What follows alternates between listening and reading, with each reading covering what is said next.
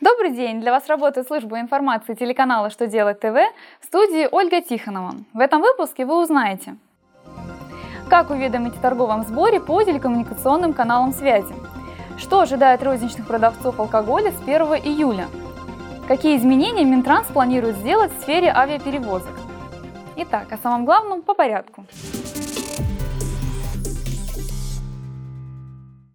С 1 июля все плательщики торгового сбора обязаны представлять в налоговую инспекцию уведомление о постановке на учет в качестве плательщика торгового сбора. Как сообщает налоговая служба, заполнить уведомление можно с помощью программы «Налогоплательщик юридические лица», размещенной на сайте ФНС – Сервис позволяет организациям и предпринимателям сформировать уведомления о постановке на учет как на бумажном носителе, так и в электронном виде. Уведомление о постановке на учет, сформированное в электронном виде, может быть представлено плательщиками сбора в налоговый орган по телекоммуникационным каналам связи.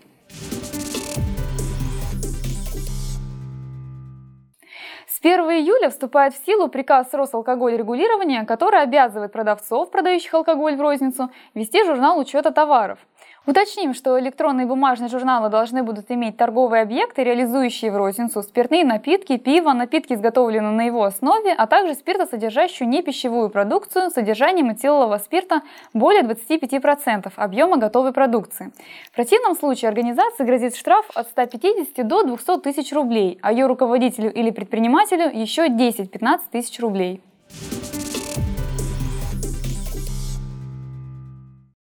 Авиаперевозчики в безуведомительном порядке смогут менять условия договора по отмене и объединению рейсов, замене самолетов, маршрутов.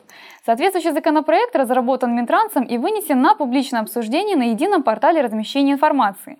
Если документ примут, то в РФ начнет работать овербукинг. Это когда реализуется большее количество билетов, чем имеется мест в салоне самолета. И если по итогам регистрации на рейс все пассажиры, оплатившие билеты, захотят полететь, гражданам, оставшимся без мест, предложат альтернативный рейс.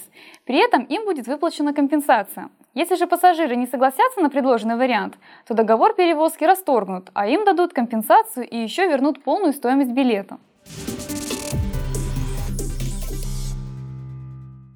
На этом у меня вся информация. Благодарю вас за внимание и до новых встреч!